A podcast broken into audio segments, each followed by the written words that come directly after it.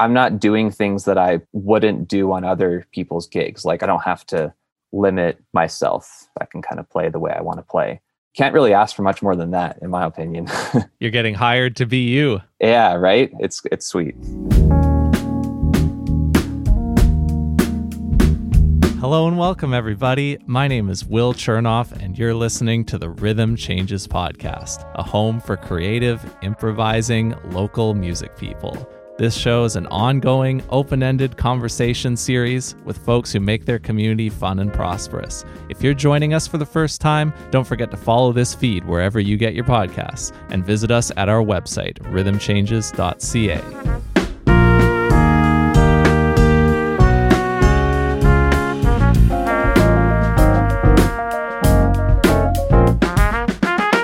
Our guest today is a jazz drummer who released his first album, Talking Drums, one year ago in November 2020 on the Cellar Music label based in Vancouver.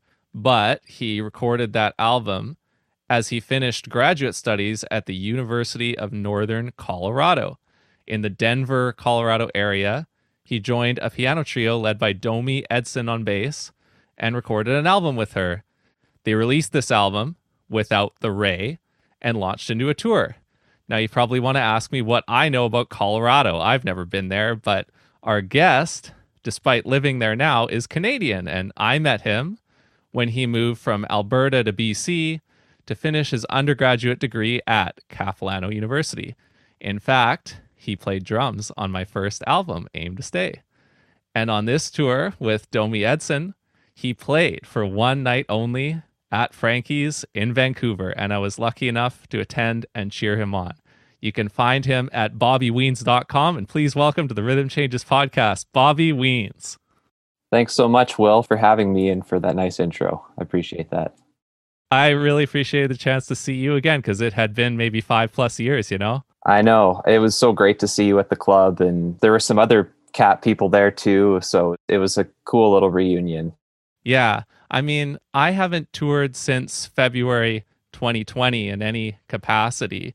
And I'm curious, when did Domi's tour start to come together? So she released the album in like February, March of 2021, and the wheels were turning right away. I think she started to book things in like June, July. So I think she started reaching out to folks in June. Yeah. And when you got the call after you probably hadn't had the chance to do anything like that in recent memory, how did that feel for you? Oh, it was good. No, I have done a couple tours because I took a break between high school and undergrad and also between undergrad and my master's. But it felt really good. I'm glad that she wanted me to be a part of it. Things here in Colorado started opening up in terms of like playing and venues actually having live music pretty regularly in May at that time when she asked me like there was really nothing happening. So i was very excited. She's a great tour manager. Like it came together really smoothly and she did a good job booking things and making it a fairly lucrative endeavor as well. Yeah i have your tour dates in front of me so it'll be fun to kind of go through each day and get your recollections of your own sure. experience there. But first i want to ask you a couple things about the music too because i got to hear you but not everybody would have gotten the chance to hear you yet. Yeah. So if I had to think about reference points, there are two that come to my mind right away, and I know you'll have more. One of them is Ahmad Jamal's trio from like the late 50s with the classic album at the Pershing. Mm-hmm. And then a later one is the Ray Brown trio with Gene Harris on piano in the 80s. So what else do you have? You're bang on. Like those are a couple of her main ones. Another thing that she is really influenced by his Christian McBride trio. All these great kind of bass led trios and some piano trios, of course, too. Oh, I should also say the Jeff Hamilton trio. Those are her favorite people. So it was very much that kind of vibe. And how much of a role did you have in crafting the musical arrangements? Like we've played together a lot, so she didn't give me a lot of very specific instructions because I think she trusted what I do as a drummer. There were a few arrangements, I think, where she had some specific notes and she had some like reference recordings. But I think the drummer and the piano player share a really important role in a bass led trio. It's very much like an equal parts thing. For me, it's like thinking about how people like Vernel, Fournier, Jeff Hamilton, Mel Lewis, all these great trio drummers, the ones that I'm really influenced by, how they can orchestrate things and almost make it sound like you're a big band within a trio, both playing dynamically, uh, using different colors, textures, being able to go to different grooves or rhythms depending on what the tune needs. It's more of a big band concept than a small group concept in a lot of ways. The emphasis isn't as much on stretching out and soloing, but it's more on the arrangement. So I'm trying to fit into that and make those as interesting as possible for the listeners, but also for my band members too. Yeah, I want to jump into the set list now because you mentioned this thing about it's only a piano trio with piano, bass, and drums, but you want to have the impact and the scope of a big band. And yeah. literally, you said that when the three of you introduced the tune Three and One by Thad Jones at your mm. gig at Frankie's. So break it open how that ends up happening when you try and arrange that tune for the trio a little bit. I mean, obviously, she was influenced by the Thad Jones Mel Lewis arrangement of that. She fragmented it in a lot of ways and created this kind of modern sounding version of it. It has like elements of a big band arrangement kind of within it, but I think there was one actually from the Jeff Hamilton trio that she was like borrowing conceptually some things from. I think it's fascinating rhythm and especially there was like a section where there was a drum solo, like a brushes kind of thing, with like kind of seemingly random hits from the bass and piano in there, but they were written out very specifically.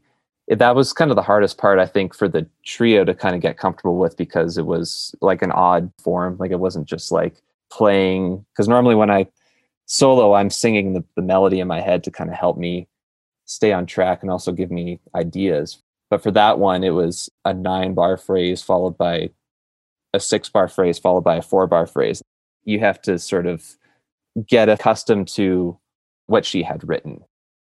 And then you've got something like FSR from the Ray Brown Trio, where that to me feels like even though it was a piano trio thing from the start and you were playing it in that instrumentation as well it feels like a big arrangement. Like it feels like there's a lot of exciting stuff that happens. There's a lot packed in there. Yeah. So for that one the bass has the melody with like drum and piano responses essentially so i think even starting with bass melody you're starting at a pretty small like dynamic range and or a dynamic level and then as the piano solo comes in i think depending on where where he starts, where Spencer starts, like will will kind of really give it a lot of room to to grow and develop. And then so by the time he's at like the climax of his solo, it's it's hopefully like pretty big and, and exciting. So it and then it, it ends with the with the drum solo. So it kind of has a lot of a lot of shape built into it, even though it's not really heavily arranged. I think even just having bass playing melody is like kind of a hip way to sort of create variety w- within a set list um, and uh, keep, keeps the arrangement interesting. Yeah, and then another way you created variety was bringing things down and letting the bass play the melody with the bow, which you did a couple of times on like at Frankie's. Yeah. It was Mona Lisa and My Ideal. Yes, yeah, and so My Ideal was one that that we did on her album, and and that was yeah that was kind of her concept from the beginning was um, she's spent a lot of time playing, you know, Arco, so she wanted to feature that, which makes sense, and it and it does create a lot of variety and interest. I, I think too. Yeah, and it's also a, a lot of bass players. I think these days don't, especially in a jazz context, don't don't do that as much. Um, Guilty. so I think she likes to make that kind of part of her sound and part of her concept, um, and it it's uh, kind of captivates the listener because maybe they're not as used to hearing that, or maybe they haven't heard it in this particular you know setting before. Yeah, and then where you really put both of those interest points together, like the jam packed arrangements that have a wide dynamic range. And the bowed playing was on maybe my favorite tune of yours from when I heard you at Frankie's, which was Nature Boy. Yeah. So Nature Boy, um, she has like a kind of a, an intro, sort of an open intro that she'll play, and and then she'll kind of quote the melody, and then we'll come in and she plays the melody with the bow. Um, and then that's kind of another one that really starts at that that level like very very soft and sensitive. And then it kind of through through as she takes the first solo generally and then spencer will play. And then it kind of just builds into the the whole kind of like shout section and then and then with the drums um taking a solo at the end which kind of again it's we're always or she's especially like she's very specific in her instructions and and very particular about how she wants to kind of shape things because she has um, a specific sound in mind that she wants for for all these. Yeah, and so do you, right? That's what you're bringing too. Is you have your own thing that you have in your head, and you're influencing that as well. Definitely, definitely, yeah. So she, um, it's it's it's both. Like she'll come and she'll kind of describe maybe, or maybe not. Maybe she'll just bring a tune in and uh, whatever I do on it, she'll be like, okay, that's cool. But usually she'll have like a few a few notes for me. So it's it's a give and take thing. But yeah, definitely I'm not doing things that I wouldn't do on other people's gigs. Like I don't have to limit myself. I can kind of play the way I want to play. Can't really ask for much more than that, in my opinion. You're getting hired to be you. Yeah, right. It's it's sweet. so I definitely want to go through the tour a little bit, but one last thing on the set list that kind of takes us there. I mean, I heard you for the one night. I've got eight gigs that I'm aware of that you did on this tour over a span of 13 days. How much did your set list vary across the tour? It changed every night. Um, and so, what we did at Frankie's, because that was one of our longer gigs, it was two hour and 15 minute sets. Um, so, and that was about probably 70% of, of her book. Um, so we have things in, in reserve. And so, so she's kind of rotating things through every night based on, she'll usually make the set list kind of before the gig. She'll kind of, we'll sound check and then she'll put it together and whatever she decides to play, we, we play. Yeah. And no music stands for you guys. Nope yeah, she was also very specific about that. oh, that was an order. It was an order. Yeah, yeah, and also that's that's kind of how I like to do it too. Like I, the only time I'm reading any music um, is if I'm like subbing in a band and I haven't had a chance to like actually learn their music. But I, I like my whole thing is is committing things to memory so that I can look around and interact with with the band and not not be buried in in my chart. I think that's that can be okay and you sometimes you need to. You got to have both but i i think ideally you want to have the stuff you know committed to memory. Totally. Yeah so let's get into the tour a little bit. I'm gonna serve it up for you here as best i can by telling you what the day was and where you were and you could just fire back at me with whatever you recall doing or whatever sure. you remember about that day. What do you think? Yeah, it sounds good. Let's do that. Okay, so this one was apparently the album release gig and it started your tour and it was on Friday the 8th. This is all going to be October 2021, of yeah. course. And this one was at the Muse Performance Space in Lafayette, Colorado. Mm-hmm. Yeah, so the Muse is like a local venue here. They have like some like they're kind of a nonprofit organization, so they're able to get a good amount of music. Um, they're they're able to support a lot of large amount of the Denver music scene, which is great. So what they do is they they have you in just to play a set, and then they they live stream it. Um, so for us, that was like we had done. So one one thing that the listeners might not know is that there's a different piano player on the album than who was on the tour. So he joined the trio pretty shortly before we started touring. I think we did two gigs before the Muse. So at that point, we were still, I think, kind of like figuring each other out and find or finding our stride and figuring out how we all fit into to Domi's particular book. Um, so I don't want to call it necessarily rehearsal. I think we we all came like prepared and we knew the music really well and and I think we brought it, but I think by the time we were at like somewhere like Frankie's where we had, you know, about 15 shows and clinics um, you know, under our belt, things were a lot I think just tighter and we were more comfortable with with kind of playing together. But I still think it was a it was a fun gig. It was just there was maybe a few more rough spots than than others just because I think that was our third gig as a trio.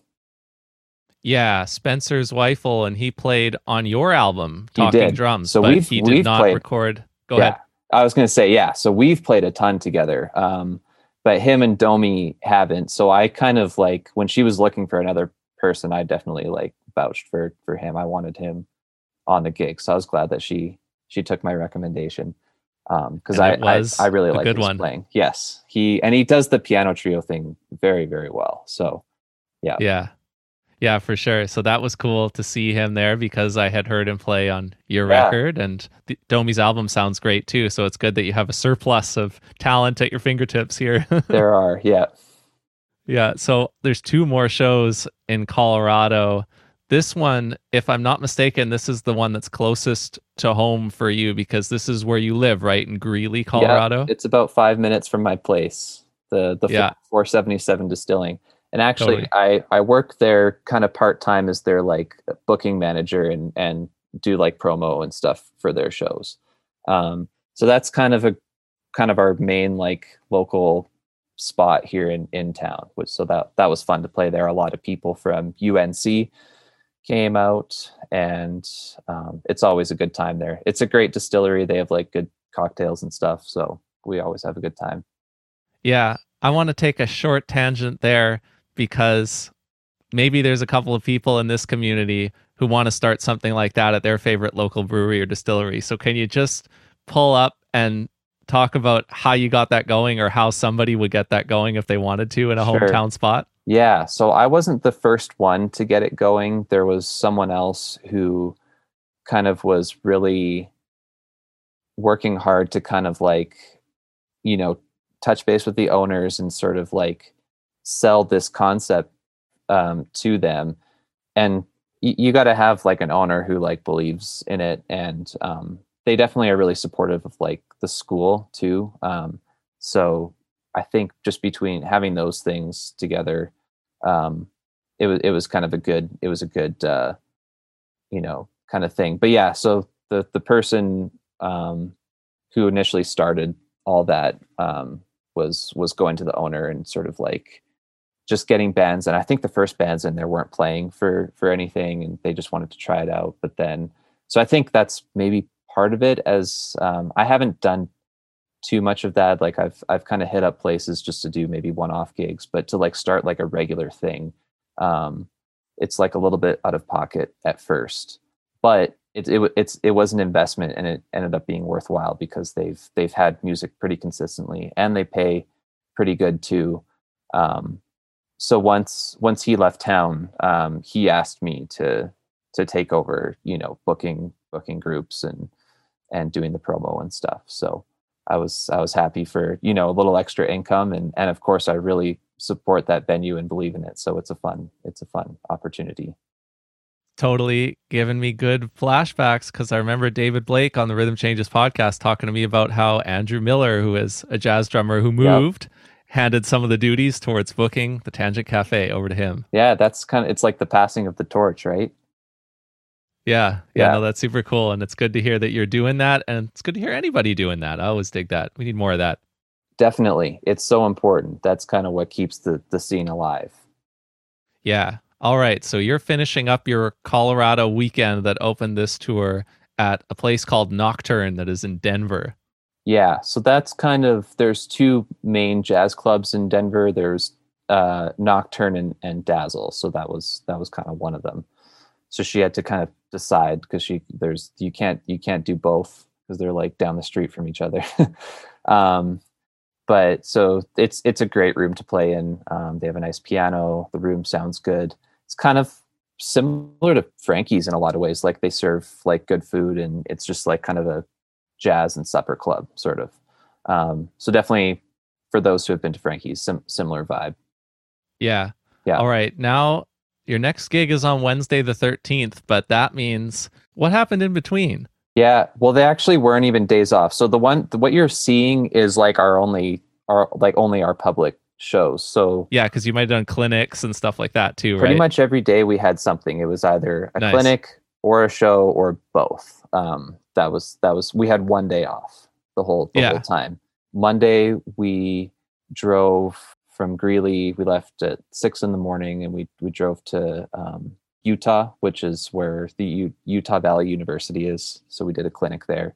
Um, so that was the only thing that day. The first few days were kind of just traveling slash clinics, and then just like a lot of driving. Because Yeah. our our kind of final like we we were able to sort of be you know stationed in the Seattle area for a few days, which was nice. But the first kind of going up to there, we were it was a lot of driving. We were all in one car. It was it was definitely like a budget tour. There's no no flights or or hotel rooms. It was just kind of like all driving in one car, packed in there and with our gear, and uh, you know couch surfing, which is totally fine with me. I'd rather you know make a little more bread than than be you know more comfortable. I guess.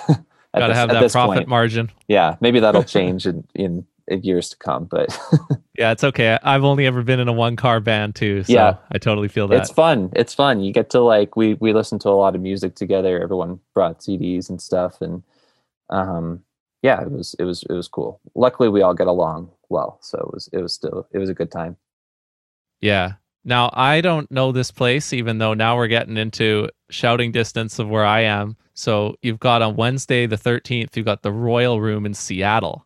yeah so that one that was i didn't know it either. Um domi just apparently i don't know if she's played there before but she and she reached out to them and and uh it was a nice room. Um they had yeah also like a good piano. It was a little bit of a smaller venue than frankie's maybe about uh maybe about half the size or three quarters of the size of frankie's um if you can picture that.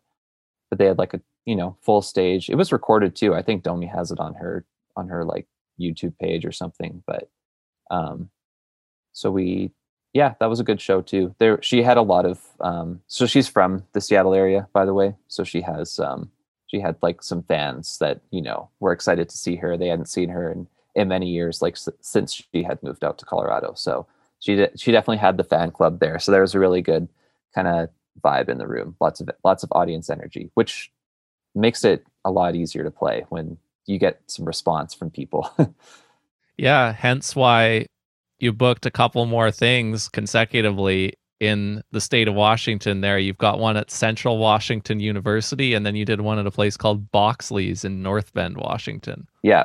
So Central Washington is where she went to. She did her undergrad there. So we did a clinic there in the morning, and uh, just kind of hung out there for the day and did like an evening concert in their like um, their main like hall, like where they have their their like orchestra concerts, which was which is kind of crazy. Having is kind of a funny room to play in, but it's I think it, it worked. It worked out fine.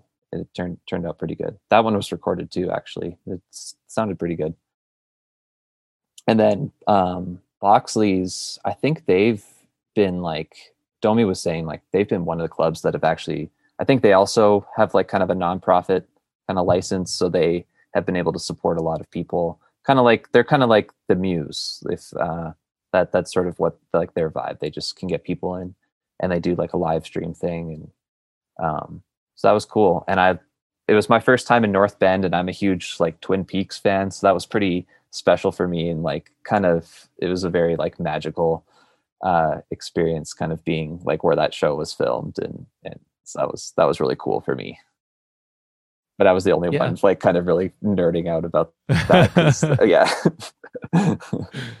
yeah. So we don't have a venue like that, like the Muse or Boxley's in Vancouver. yeah i mean it's just there's so the muse like it started there's this couple um pete pete lewis and claire church they um have been you know just really good advocates for the jazz scene for many years but they so they started it. They like they bought the building and like again they've been applying for grants um, from its from its origin.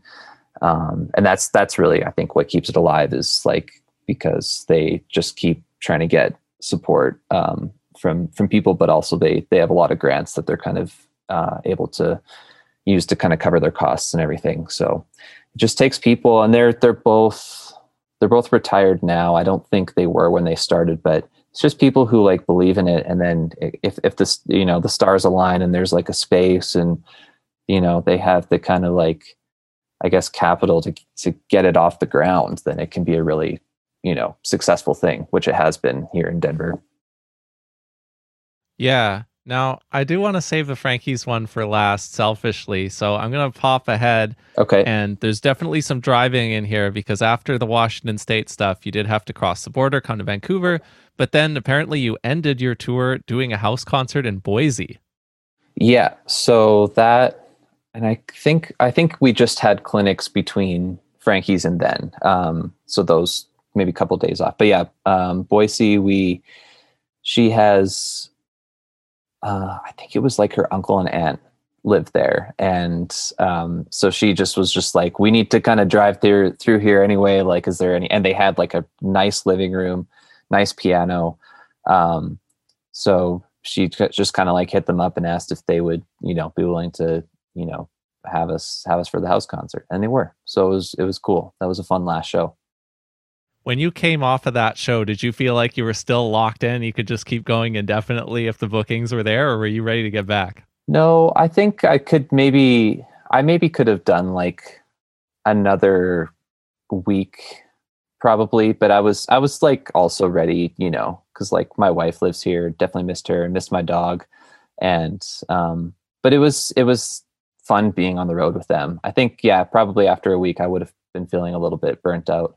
Um, I'm not really too much of a road warrior. I haven't. Uh, um, it's I've mostly been able to kind of like thankfully like work mostly locally. I haven't had to rely on on touring to kind of support myself. Um, but I do I do enjoy it. But I think just for short stints like that, two or two or three weeks at a time, kind of. Yeah. Yeah. All right. So when you got back into Vancouver, first of all, what was that like? Oh, it was great, man. It had been it had been a few years, so it was it was nice. We were able to. I mean, we were just. I mean, it's always a little bit funny crossing the border these days, um, just because of COVID and everything. But that was all cool. We had like our tests, like that. You know, our negative test came back on time, um, and but it was it was nice, man. It was like I wish we had more time there. Like really, we got in like late that afternoon and so we basically just dropped our stuff went straight to the venue did the gig and then drove back like in the in the morning like early in the morning because we had to do a clinic the next day in seattle so um so it was it was it was too brief for my for my liking i love that city and i wish i kind of got to you know go to some you know restaurants and coffee shops that i like and meet meet up with people and hang. But you know, is what it is. But it was great. Yeah. And then had you played at Frankie's before? No. So Frankie's didn't open until uh, after I had moved. So it was. It, I mean, it was the cellar for a while, and then what was the one in between the cellar and Frankie's? I wasn't able to figure that out, so we'll have to leave that one up in the air. I almost want was it still called Frankie's? It was in a different location though. It was like huh. it, it, was another kind of restaurant downtown. Um, so this was my first time in this this this club, um, and it was it was great, man. Corey's got such a good kind of thing going there. The the room the room was awesome, sounded good. Those house drums were like some of the nicest drums I've played, just in in general. So yeah, it it was super fun. Yeah, that was awesome, and it was super fun for me too, obviously. And I'm I'm really lucky that I got to come out and hear you. I want to close with this. Thanks for taking the time today. Yeah, um, my pleasure. You had this thing going, and I've seen you do this in some of the live videos that I've watched of you playing as well. So I know that this happens relatively often. In particular, I think it happens relatively often between you and one of the members of this trio. And I want to know what's going through your mind when this happens. So sometimes when something interesting happens, you go look over at Spencer's Weifel there and you give him an interesting kind of look or a grin. What is going through your mind when you do that? Oh man, I don't even know. It might be kind of like just a reaction to something that happens in the moment. But um, I I think yeah, I, I always like to be looking up, looking around, and like kind of making eye contact with people and like engaging in that way because I, I think like i mean sometimes y- y- it's okay to have maybe your eyes closed and be like constant but to me that's that's a little bit kind of like too much of like self-absorption um, and so I've I've worked to kind of get out of that habit. I, I think I have more fun when I'm looking around and making eye contact with people, which requires vulnerability. And but I think you connect in in a deeper way, um, and in like a more loving way to the people. So honestly, I think that's the answer. It's just it's just like love, man. Like I I, I love his playing and and who he is as a person. So that just like that just blends together um into what's like happening on stage. So I think it's just an expression of love. Well, it definitely comes through and the love gets spread all the way around the room. So we appreciate that. Yeah, good. The next time I get the chance to hear you in Vancouver, I'm not going to miss it either. So thanks for coming to Vancouver and playing and sharing this great music that you're making. And Yeah. thanks for chatting with me today. My pleasure. We'll have to play soon too. Yeah.